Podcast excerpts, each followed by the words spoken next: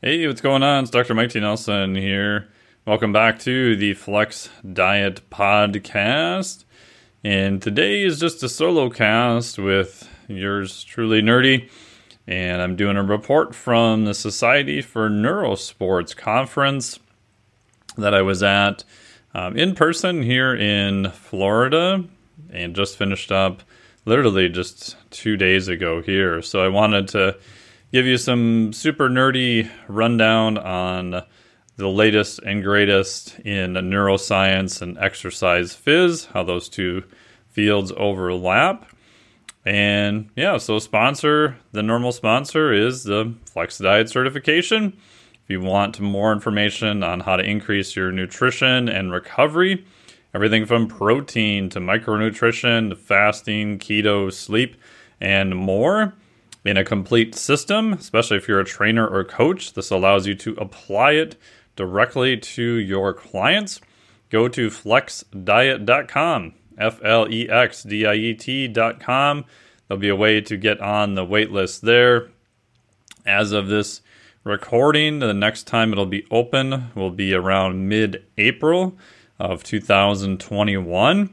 And if you're on the newsletter, you'll get something cool that you probably won't get otherwise. So get on the newsletter, go to flexdiet.com, F L E X D I E T.com. So, Neurosports 2021 just went down here in Florida. This is the first time I've actually been to a conference that was live and not virtual over Skype within almost over a year.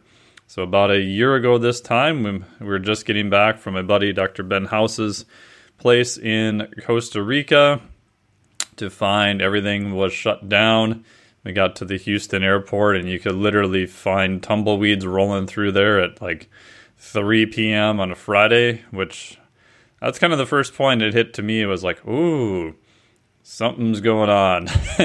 because in Costa Rica, we had just, you know, heard different news reports and different things, but uh, to have been traveling a lot for the previous three years and been through a lot of airports, I had never in my entire life seen an airport that empty, much less an international large airport at 3 p.m. on a Friday. So, yeah, so this past year has been interesting. Had much more time at home. Uh, previous to that, I looked to see what was the longest stretch of time I was home for the previous three years, and it was three and a half weeks. So, so quite different.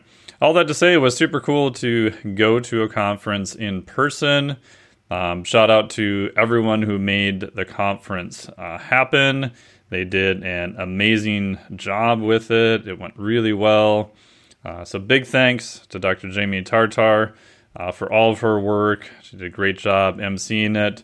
Uh, Julius Thomas did an awesome job with asking questions, and I think he did a lot of the virtual in person rooms, which I didn't get to see because I was there uh, in person. But the virtual rooms I heard went over really well. And also my buddy Eric Bustillo for his help, all the AV help, everyone who made it possible. So big thank you uh, to them.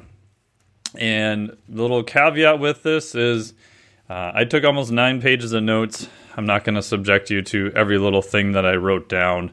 That would probably one take forever. Um, but I wanted to give you some of the highlights. I did a 10 minute highlight here uh, for Iron Radio recently. So you may have heard a couple of these items on there. Uh, the caveat is, whenever possible, I've tried to give credit to the researchers, but inevitably, um, because a lot of times when they're presenting, they had only a short period of time. I won't have all the explicit uh, breakdown of the exact study group and what were the stats and all that kind of stuff. So if you want that, and there'll be a way that you can probably research it online, but I'll try to at least get the main points um, across to you. And the nice part about going to these conferences and, and having researchers in the field present is that some of this material hasn't even really been published yet. Uh, it may only be a poster or maybe some data that they just got uh, approved. So, yeah, so that's super interesting and allows you to get uh, really cutting edge information. So, if you want to know what is on the bleeding edge in terms of research, going to actual conferences and seeing the live presentations there allows you to get information that you may not have been able to get otherwise um, in time. Uh, so, without that, one of the big overviews of the conference was the effect of aerobic exercise on uh, cognition and just having a better brain. Uh, that's something I've kind of dived into a little bit more the past four years. I've done more aerobic testing um, based on the course that I helped design for the Carrick Institute, uh, the Carrick Human uh, Performance course. Uh, my buddy Dr. Kenneth Jay did a really good job with the strength and the cardiovascular portions of that. And I changed my whole entire online one on one model um, to use what he's recommended. You can check out his book, The Cardio Code, which is really good. Um, Dr. Joe Clark is in that program also, so he's coming up here. Uh, he did the fourth module on the neurologic integration. Um, I did the third model for the Carrick Human Performance Program, looking at HRV and more on nutrition. So, cognitively, aerobic training, super important, brain health wise, potentially reduction in risk of Alzheimer's and other neurodegeneration diseases. The question then is well, like, how much exercise should you do? And it's sometimes harder to extrapolate from some of the rat data, uh, but we do have human data too. Uh, the first time I really heard this talked about a lot was John Ratey's book Spark, uh, which is a little bit older now, but if you haven't read it, I would highly recommend it. Uh, he's definitely way ahead of his time uh, when that book came out. So, one of the first presenters, Dr. Wendy Suzuki, uh, was looking at cognition and mood. And she found that in a low fit group of humans, even just 10 minutes a day showed benefit. Uh, so, very little amount. And this kind of makes sense that if you're a lower fit individual, you probably don't need to do as much.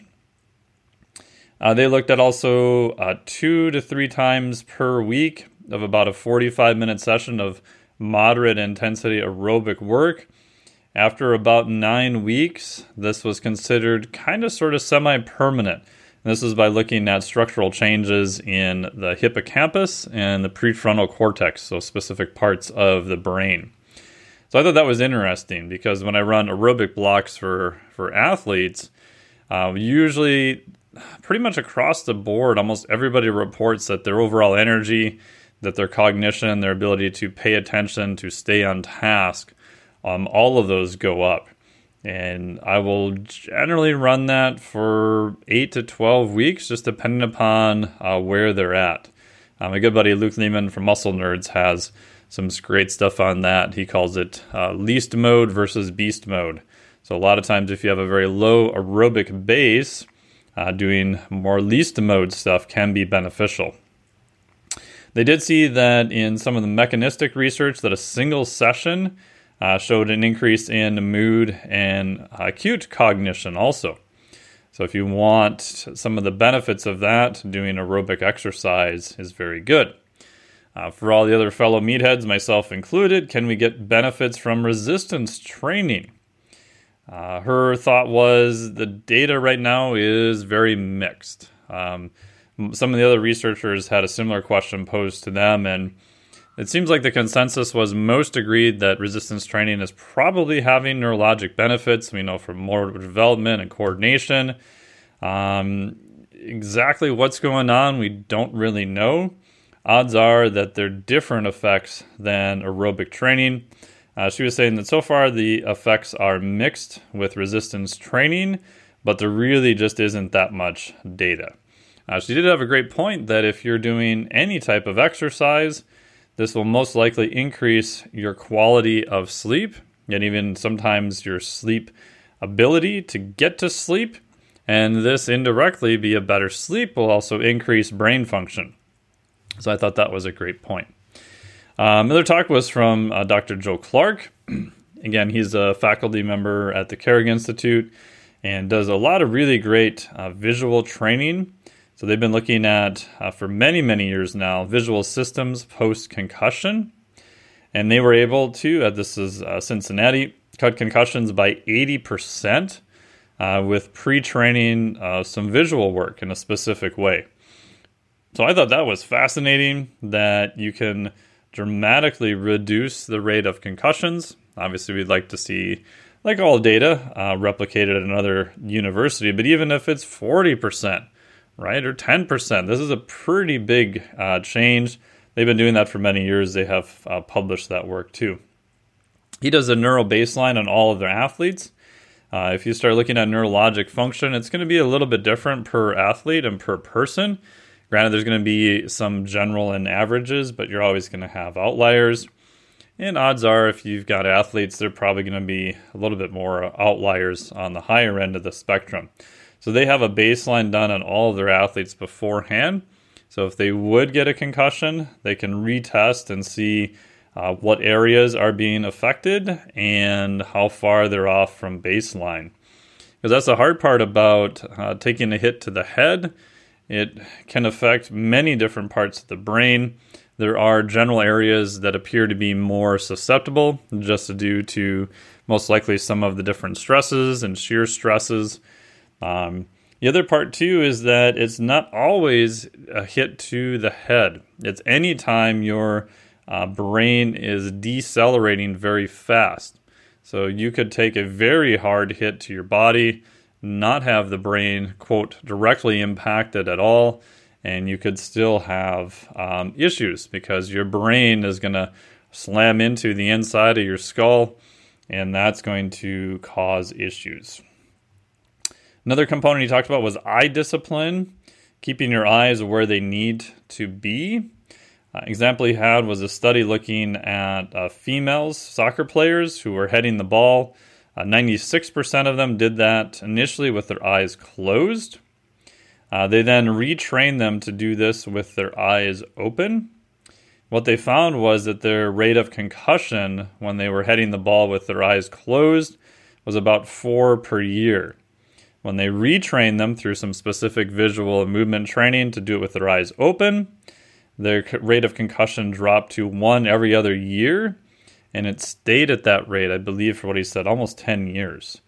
Uh, so, super interesting stuff. I think in the future, we'll definitely see more um, eye retraining programs. Uh, the hard part is you have to do it as a whole system approach. There's been various systems out there that I think have kind of gotten close, um, but again, you have to respect that it's an entire system.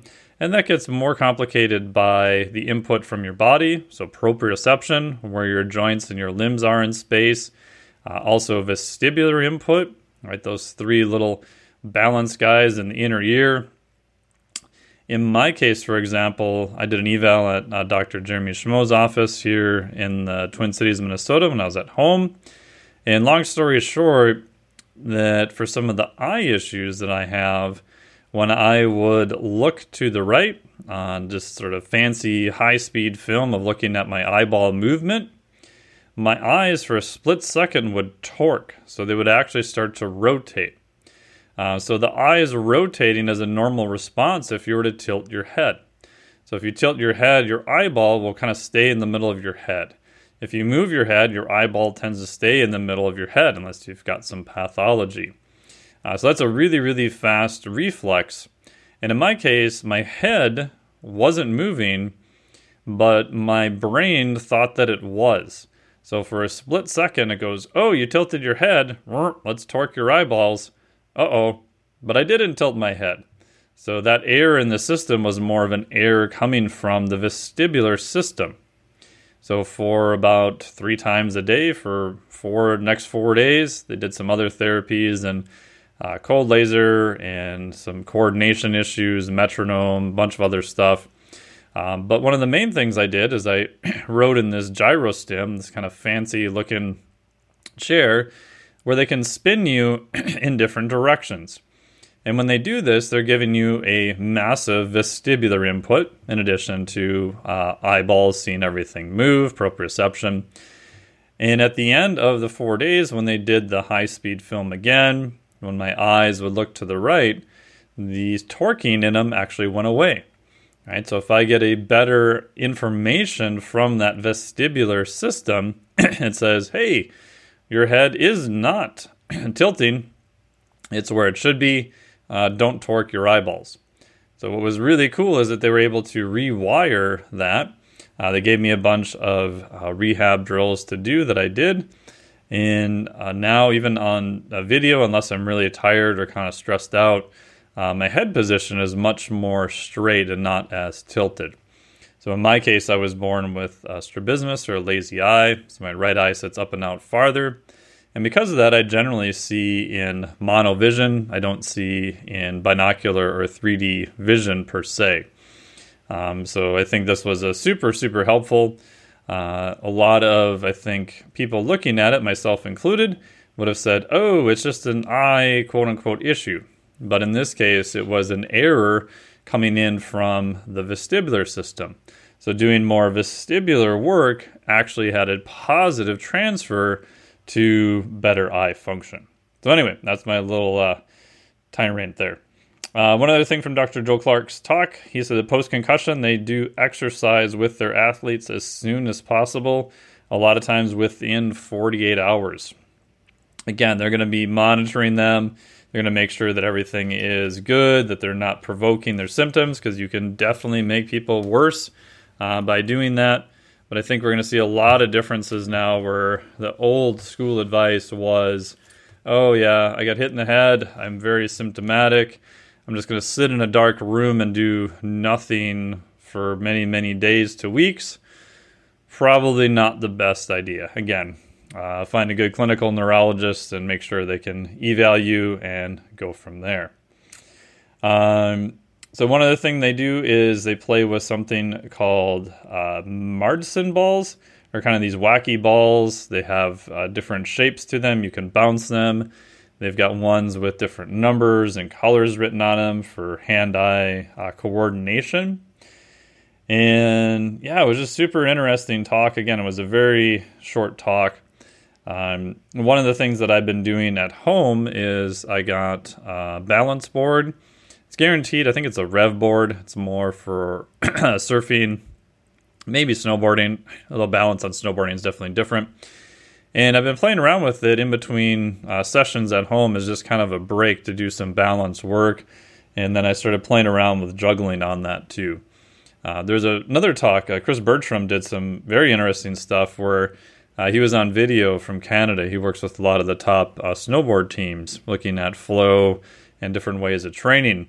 And he had the exact same board that he would uh, do that before calls or even before some virtual work uh, to train a little bit of that balance, which can increase potentially dopamine, which can hopefully increase your chance of hitting a, a flow state. Uh, so something to play around with. I found that it's been beneficial uh, for me just from a, more from a cognitive standpoint, and we'll find out in a couple days if it's actually transferred to allowing me to hopefully be better on uh, surfboard uh, kiteboarding. So we'll uh, be in South Padre coming up, so I'll keep you updated on that. Uh, next up was my buddy Dr. Matt Antonucci. Uh, he runs the Centers of Plasticity in Orlando. Um, also, I know him. He's a faculty member at the Carrick Institute. Uh, really, really great stuff. So he did uh, a short overview looking at um, concussions and brain trauma. Uh, and his experience from some of the stats they have at his clinic, he said that the average person that they see is three and a half years post concussion. So he's definitely dealing a lot more with chronic issues in a survey they did, their average patient has seen 22 doctors before coming to them, uh, which to me is just crazy. um, one in every five 16 year olds will have a concussion at some point.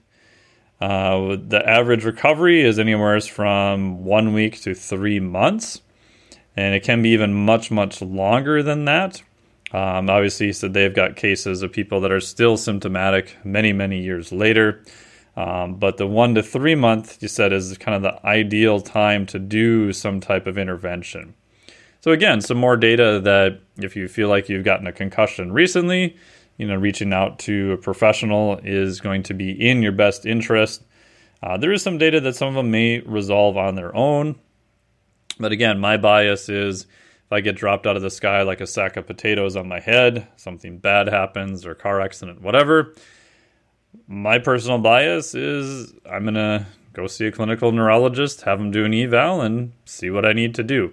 You know, maybe it'll just get better with time, which would be great. But uh, for me personally, I'm going to hedge my bets in that direction and see if there's anything I can do in the meantime.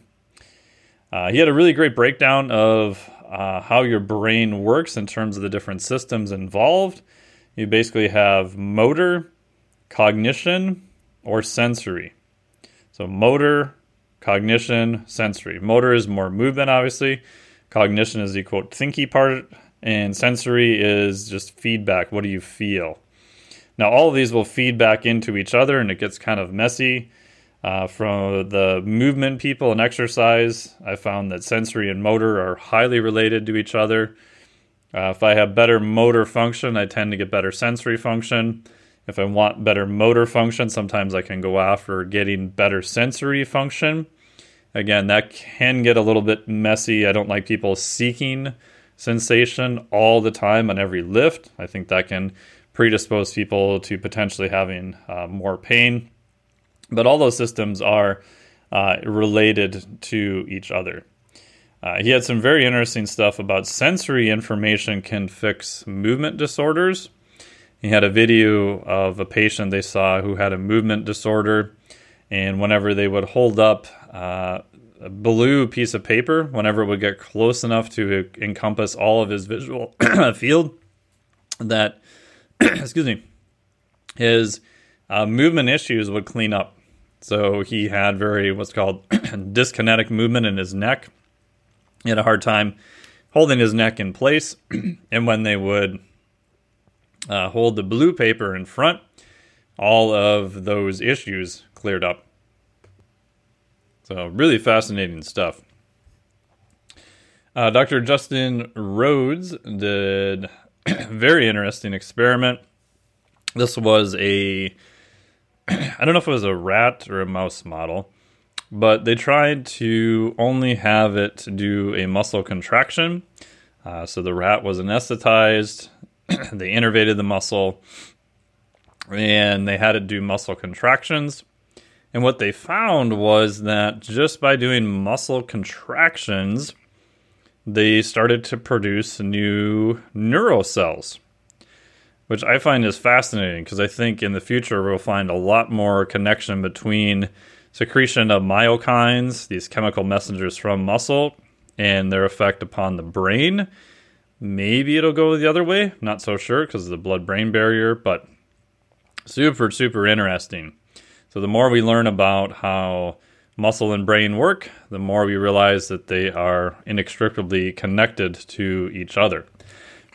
What was even more interesting is that they characterized what these new neural cells were, and it was not necessarily neurogenesis, it was actually the astrocytes these kind of sort of quote helper cells that were increased by muscle contraction. So you could then now hypothesize that maybe movement, muscle contraction itself is increasing the astrocytes in part of the brain. Maybe the release of BDNF, so brain derived neurotrophic factor, from more constant muscle contractions, like in aerobic exercise, um, is increasing neurogenesis. So maybe both of them are working uh, just through different uh, mechanisms. So I'm not sure with something like humans and resistance training, do you see any preferential differences? We touched on that a little bit. I'm not sure. But in terms of mechanistic data, super, super fascinating. Um, and they also replicated this in, in an in vitro model, so in a petri dish with muscle cells. And they found that when they took the medium out, extracted it to look for cells, that it was astrocytes that they found at that point. Next talk was also looking at benefits uh, was the molecular mediators of cognitive benefits of exercise uh, by Dr. Christiane Wrann, who is both a veterinarian and a PhD. Uh, some interesting data that older women who exercise via aerobic exercise, when they did MRIs, they saw an increase in hippocampal volume. Uh, this is an area of the brain that tends to actually decrease in size with age. Uh, so, again, another reason to do your aerobic training. Uh, they've theorized that this is mostly from the release of myokines. We talked about those signaling molecules released by muscle. So, one of the more newly discovered ones is a compound called irisin. Um, so, when I was at, I worked as associate uh, faculty for a little while at the University of St. Thomas. Uh, one of the other uh, new full time faculty at that time, he did a lot of his research actually looking at irisin. So, it was always fascinating talking to him about that. Uh, it appears that this is released from skeletal muscle with exercise. Irisin has a lot of uh, benefits to metabolism itself. Um, they're also looking at markers that go up in relation to irisin, so kind of precursor molecules from a, a pharma invent, intervention. Uh, this might be beneficial for that. Uh, they did cite that this was mouse data, but mouse and human irisin mechanics appear to be similar. Uh, they do see some increases in uh, PGC1 alpha. This is kind of your master regulator of some of the benefits from aerobic exercise on metabolism. Um, also, as we talked about, increases in BDNF. So, this downstream metabolism of iris or metabolite of FNDC5, they were looking to see if it would help uh, a mouse model of Alzheimer's. And what they saw was it does appear to do that. So, mice who did this had better uh, learning. They do something called a Morris water maze.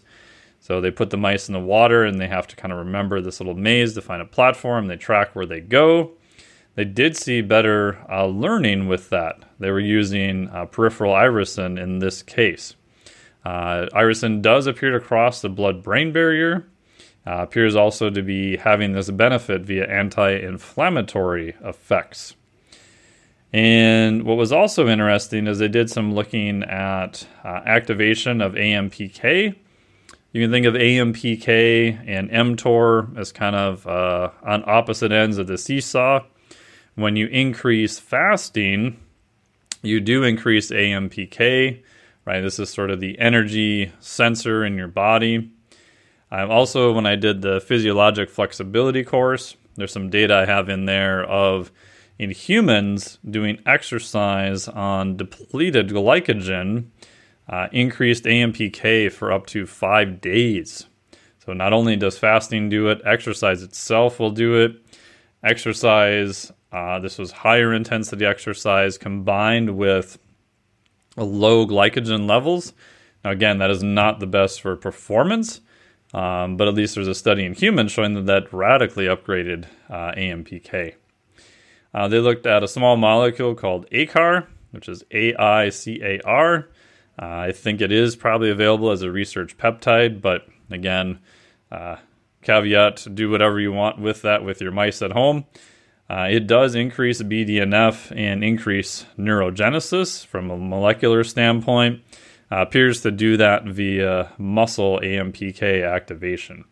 No performance data or anything else um, on that, and again, this is in a mouse model. Um, last part they had this is looking at male and female in humans. They did some high intensity exercise and did this two times a week, and they saw an increase on memory retention after a task. So, again, more exercise that high intensity exercise and aerobic work is good for your brain. Some really great talks on sleep and the role of the nervous system in recovery and performance. Uh, my buddy Dave Barr did a really great talk on CNS and recovery. And he had a good point that recovery is just a return to your baseline and you want to get above baseline, right? We want to see positive adaptations. And some things that we do to increase recovery may not necessarily be the best things to do long term, right? So, an example would be NSAIDs. Uh, unless you're an older individual, ironically, uh, Dr. Trappe has shown data that older individuals, um, NSAIDs like Advil, may actually be mildly anabolic. For younger people in higher doses, probably not the best idea. Uh, high dose of vitamin C, even though it's considered an antioxidant, immediately after training in high doses. Again, not the best idea, can impair uh, the positive adaptations that we want. Again, in the PhysFlex cert, I talked about cold water immersion uh, immediately post exercise. So, what parameters do you need um, for that? Uh, spoiler alert you probably only need to be worried if you're really trying to absolutely maximize hypertrophy and you're doing relatively cold water, you know, around the 40 degrees, at least below 50 degrees for 10 to 15 minutes. But it definitely has been shown in multiple studies now to affect uh, hypertrophy. So if your goal is to maximize hypertrophy, a longer sit in the cold water tub immediately post exercise, not the best idea. Although I would argue there is some other benefits um, to it. Uh, he also talked about sleep as the most anabolic time. Probably not. Uh, he did some markers and found that people were very catabolic overnight. However, you can circumvent some of this by having pre sleep amounts of protein. Uh, so, Dr. Mike Ormsbee has done some very good research on that. Uh, Luc Van Loon's lab has done some really great research on that. I talked to him at a conference. He said, Yep, we have people come in, they sleep in our lab overnight. We give them protein via a nasal cannula, right? So a tube down your nose, and then we wake them up in the morning with muscle biopsies. so, not so fun. Uh, Dave had some really great tips about how to increase sleep uh, using kind of your orange glasses at night to block some of the blue light. Um, I've been doing that for quite a while too. Uh, we call them our, our little mole glasses because we have a book called Mr. Mole Goes to Sleep. And I find that that's helpful. Uh, getting sunlight exposure in your eyeballs in the morning is also super helpful too. And yeah, so uh, Dave's got a new book uh, coming out in spring, I believe, about how to increase arm hypertrophy. Um, I've been fortunate enough to see the advanced copy, and it's really good. Um, so once that comes out, we'll try to get him on the podcast. Always enjoy his stuff. Uh, some other great stuff. Uh, briefly talking on sleep from uh, uh Dr. and Major Allison Brager. Uh, one of the questions was like, how much sleep should athletes get? And her thoughts were she's been studying sleep research for about 15 years, probably up to even nine hours a night. Right. So some of the other researchers said average is going to be seven to nine hours a night. So if people are looking for a number related to sleep, uh, that's going to be your number. I know there's some data showing that if you sleep really long, that that's not the best for longevity. I'm not so sure about that. I think the data is probably real, but from what I've seen, a lot of times that's uh, epi studies, and you could theorize that if you've got some disease process going on or you're not very healthy, because again, in general population studies, you know most of the people there are not super hard exercising athletes um, because of that, that you may need a lot more sleep. So if we just look at a whole population and we find, oh my gosh, look at these people sleeping nine and a half hours a night, they don't have very good longevity. That could be because they have an underlying um, disease that is requiring them to sleep that much more. Um, so, in my experience with clients looking at sleep, uh, Oura scores, HRV, all that stuff for many years, in general, the higher quality sleep you can get and the more sleep you can get, even better. Uh, some athletes like myself, I need on average about nine hours a night or even more. Uh, if I'm really pushing it, you know, nine and a half is better, sometimes even 10 hours in bed. Uh, some people get by with less. So, again, you'll have to play around with it. Um, one of the things they said, uh, I can't remember who said it, but how do you know if you're getting enough sleep? Well, you shouldn't be sleepy during the day. Sounds obvious, I know. Again, not using caffeine, stimulants, nicotine, things of that nature. But if you feel like you're tired during the day and you're constantly tired during the day, you will need more and higher quality sleep. Again, your sleep quality may be good, you just might need more. Um, so I thought that was seems one of those things that seems very obvious but very good. Uh, great talk on uh, breathing from uh, Dr. Katie Dombrowski, and I just found my head kind of nodding along with a lot of it. Uh, she talked about how breathing is important because we have 20,000 breaths per day. Uh, if you can't exhale hard, that's going to be an issue.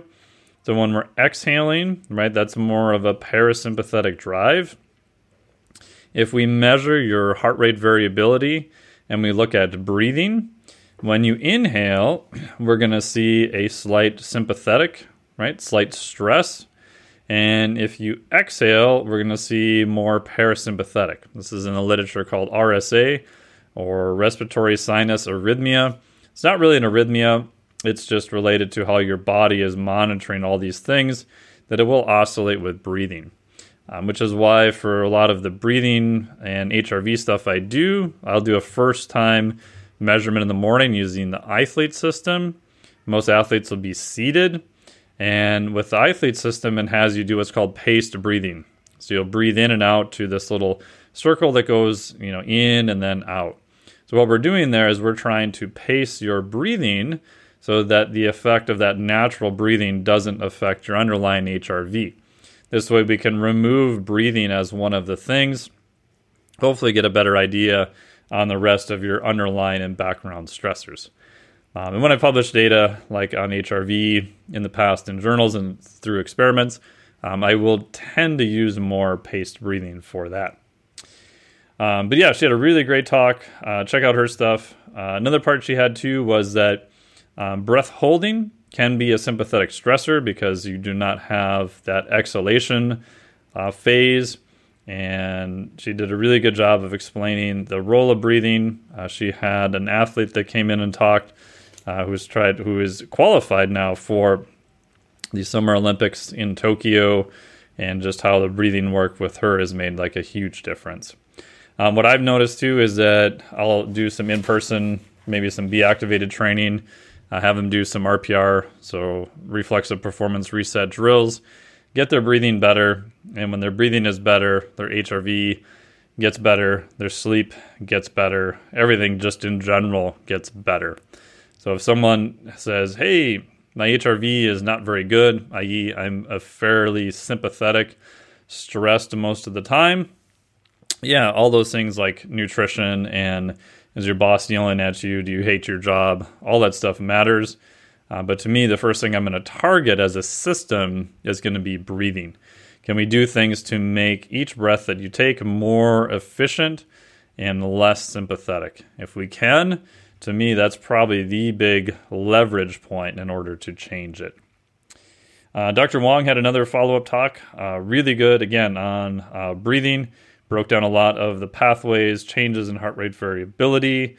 Uh, he found that there is a large correlation between breathing and low back pain. Um, you could argue there's a lot of correlations between low back pain and uh, many other things also. Um, but hold on. It was just room service trying to kick me out of my room. um, so he did a great talk about looking at uh, low back pain related uh, to breathing, which again, lots of things are related to low back pain. Um, great job breaking down all the different uh, components. So, breathing, we've got mechanical things going on. Uh, we also have chemical things uh, going on. Shameless plug, I talk about this in the PhysFlex cert again, looking at pH changes and also breathing effects. So, in the course, we talk about what type of breathing should you do to maximize recovery or training effect. If you're going bonkers doing super ventilation, Wim Hof stuff all the time, that can add to your underlying stressors. So, shameless plug for that. Um, but yeah, he did a really good talk, uh, super interesting. And what I thought was cool is he presented a case study where uh, they did something called capnography. This is just looking at CO2 levels in breath and some mental imaging with a high level athlete of a stressor. And they got to watch how her breathing changed and how uh, CO2 levels also changed, also. So, uh, very interesting stuff. he had some follow up questions about what is the best breathing method if we want to acutely increase uh, heart rate variability. Uh, there is some data, I know James Nestor has talked about this too. Breathing in and out at around six breaths per minute can be uh, helpful. However, he had some case studies where if an athlete was doing super deep breaths, uh, that that sometimes wasn't always best. And one case study, he showed that more shallow breathing for this particular athlete was better. So my hypothesis on that is that if you have someone where their mechanics are not super great, really pushing them to do deep breathing in and out um, may not be the best thing unless you're really purposely trying to do a sympathetic uh, Wim Hof type style. Um, so just play around with it. You know, a lot of times you can tell by how you feel. So if you're really forcing deep breaths in and out at a low rate and you don't feel very good, yeah, maybe not the best. You can get fancy and play around with some live heart rate or potentially live HRV and get an idea uh, with that too. Uh, so next up uh, was that's kind of sort of day one. Again, I didn't get to um, everyone there, and again, we're just giving you a brief um, overview of it. They will have the conference again in 2022, so I would highly recommend that you check that out. Uh, uh, starting off day two is my good buddy Camille. Uh, he was uh, virtual, so he was not able to make it there in person. I was talking about applied neuroscience, the making of a corporate athlete. And what I really liked about his talk was he did an excellent job of trying to break down what are your leverage points, what are things you should focus on, and then how do you get actual measurements in order to do that, which I think is really good. And that's one of the big things that's changed my coaching practice over the years. I mean, I started off using heart rate variability daily with athletes maybe eight years ago. But what I found is that by presenting them with data on their own physiology, that increases their awareness, and then we can have a discussion about what we want to do with that. Uh, he presented some really cool data from something called an enchanted wave. And I'll put a try to put a link in the notes here. I don't have any disclosures with them. And it's looking at EEG by a single point and getting some hopefully more accurate sleep data. So it's a relatively new company. I know he's a big fan of it, and that may be a way uh, to get more detailed sleep data. There's a poster there that presented on it also that had some very interesting data. So if you're a nerd like me and you remember the old Zeo devices back from God 2011 now maybe, um, where they used accelerometer and EEG, you had this headband you had to wear around uh, your head and a single electrode in the middle. Uh, my wife told me it looked sexy, but I think she was lying to me. But anyway, so that may be something to look at if you're trying to get more ideas on sleep. Uh, good talk from Dr. Uh, Gibson about NFL uh, concussions. And unfortunately, there's not a lot of standardized measurements for concussions. So if you get into kind of the legal realm, it gets kind of messy pretty fast. Um, so again, I think it was a good counterpoint uh, to some of the stuff that uh, Dr. Joe Clark and Dr. Matt Antonucci did. Granted, I think you're looking at two entirely different populations too. And if there is a lot of money to potentially be made, unfortunately, the U.S. is a very uh, we like to sue each other country. I'm sure that will come up. Again, a lot more talk on uh, sleep. Again, uh, sleep was a kind of an overarching uh, thing. Uh, this is from Dr. Banks looking at uh, sleep and mood. I hope I got the presenter right there. If not, someone will correct me. Uh, again, how much? Seven to nine hours. I need more sleep. Most people probably need more sleep. And what was interesting is, let me make sure I got the right presenter here. Da, da, da, well, I'll make a note in the correction if I did. It might have been Dr. Jennifer Goldschmied. Um, but either one of them, both of them had really great talks. And uh, one of them was saying that if you wake up one to two times a night, and you're awake for around 15 minutes, congrats, you're perfectly normal. Which was funny because after I heard this talk, literally the next night, I, I woke up at 2 in the morning and could not get back to sleep. I finally got back to sleep after 20 minutes, and I'm like, oh, I guess this is normal. And then I woke up at 3:30, and then after a half hour, I like could not get back to sleep. So I actually got up, did some light stuff for a while, and then went back to bed, and I was okay. Uh, she had a really great point that if you feel refreshed the next day and you feel good, assuming you're not using tons of caffeine, and your sleep was relatively fractured, you're probably okay. Now, I know some people would argue with that, but from a clinical pathology standpoint, again, you're probably going to be good.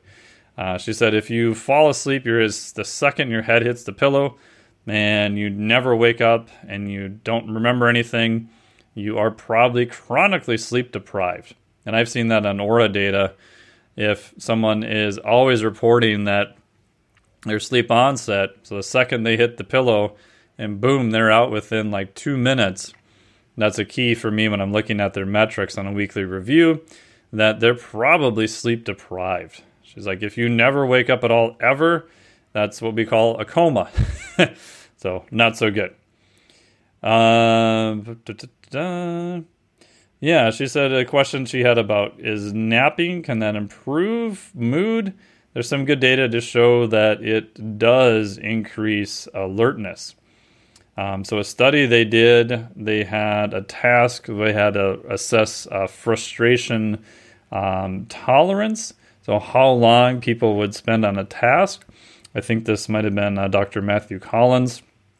They came into the lab, they had two groups. One group got a 60 minute nap, uh, the other group did not get a nap. They had to watch a little nature documentary. They got a task and then a questionnaire. And what they were looking at was how long did they spend on a task. So they purposely gave them a little puzzle that was not able to be solved. So they measured this pre, and they had the two groups, and they measured it post. What they found was in the napping group, they said even though most people only slept for maybe 30 to 45 minutes, they spent two times as long on this unsolvable task. So if you're really trying to uh, stay on point, quote, on task, and you're a little bit tired, a nap uh, might be the way to go. Um, he also talked about uh, cognitive benefits again with exercise and working memory. A study where they did 30 minutes of control, which was watching March of the Penguins, or 30 minutes of walking, or 30 minutes of running at 75% of heart rate max. He was then looking at uh, questionnaires and tasks. What he found was there was no difference in the rate of learning um, although it looked like if you looked at the graph that there was, but when they ran the stats, they didn't see anything. However, with walking and running, their long term recall with running and walking was better. And this was actually measured 48 hours later. So, super interesting data that if you're trying to maximize your ability for recall, that maybe you want to do some exercise, some running or aerobic work, or heck, even walking before then work on doing your task. Uh, according to this study, again done in humans, that this was way better than watching March of the Penguins. Uh, again, more data showing aerobic stuff beneficial, uh, but some cool implications for timing. Um, so what I'll do if I have some continuing ed stuff that I'm working on, especially if it's harder stuff or harder studies, different things I'm trying to memorize just for my own knowledge or for a talk. I'll do my aerobic training in the morning, go for a walk, and then immediately after, I'll actually work on that task. Now, again, I wasn't familiar with his research before, but what I found was it just appeared to work better from a focus uh, standpoint. And maybe there's some very cool data related to recall ability also. Um, again, there's some other great talks I won't spend too much time going into here. Uh, Dr. Jose Antonio was the lead uh, chair for an afternoon of talks about sports supplements, looking at everything from energy drinks, um, which is something I've published on before. You can look up the, we'll link to it also, the JISSN uh, review of energy drinks, position stand. And then we also have the brand new, as of a couple months ago, uh, new updated position stand on caffeine. So I was the third author on that one, which I'm so happy that it's out because that, yeah, that took about three and a half years. I won't bore you with all the the details, but putting together these position stands is not an easy task, especially on something like caffeine, where there's literally thousands of studies. And even though we've got um, a couple main authors trying to make heads or tails out of it and get it into peer review and out, uh, a lot of time and effort, but super great for the consumer because they're all open access. You can go there and you can look at all of the studies. Um, yeah, so some interesting uh, data there. Uh, one of them was that maca uh, was 2.1 grams. I don't know if that was once a day or three times a day. Uh, may increase uh, grip strength uh, within 21 days, so that was interesting. And uh, Dr. Doug Kalman talked about some other new ingredients, uh, level, looking at that it increased um, some performance there or cognitive flexibility. And I also just realized that uh, supplements for e gamers is like a huge area. Uh, I know some supplement industry people that play in that area, but again, I guess I didn't realize how big of a market it was. I mean, years ago, I was talking to a buddy in LA about he was working with some e gamers, and I was like, wow, that is a much bigger area than I ever imagined that it was. Uh, the last couple of talks, uh, which were good, talking about the mind and body approaches to exercise. Uh, the first guy was Michael Mannino, and fascinating guy. He's definitely more on the computer science kind of math modeling area of it. Um, but a book he recommended that I'm going to pick up called The Embodied Mind. I'm talking about that attention is more of a filter, not necessarily a spotlight. So the brain is better at filtering stuff out, not necessarily more focused, uh, derived there. Uh, talking about the mind versus the body and how they're basically just intercreated. Uh, some cool experiments they did with looking at how your brain is able to do self organizing. It is emergent and it is following dynamical systems. So self organizing, he referred to like jazz musicians, how they can kind of organize together. Emergent is something called an emergent property. If you've ever seen uh, flocks of birds fly, that's considered an emergent property, where they're actually all just going off of local rules of how close to maybe fly next to the next bird. And if you put all these together, you get a complex system or an emergent uh, thing that happens. And then, of course, dynamical systems, right? Nothing's really, really static. Uh, things are always moving in place. Um, so, yeah, it's a great talk. One of those ones I wish I need to uh, go back and uh, watch again. Uh, he was talking about flow as actually an embodied state and some of the different flow triggers. One of the big ones was deep embodiment.